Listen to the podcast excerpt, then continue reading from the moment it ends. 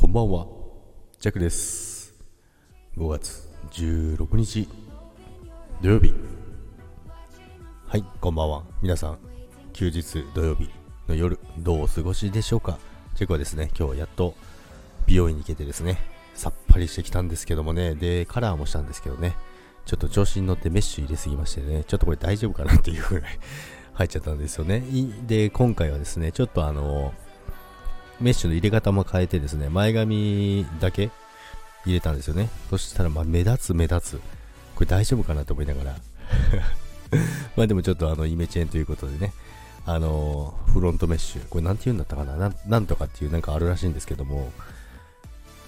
忘れましたということですね。僕はさっきご飯を食べたんですけどもね、ちょっと呼び出しがありましてですね、あのーまあ、会社の社長たちがですね、まあ、社長役員ともどもがですね、また、あのー、近くでキャンプをやっていると、今日は泊まりでやるから来いと、今から来なさいと。わかりましたということで、今から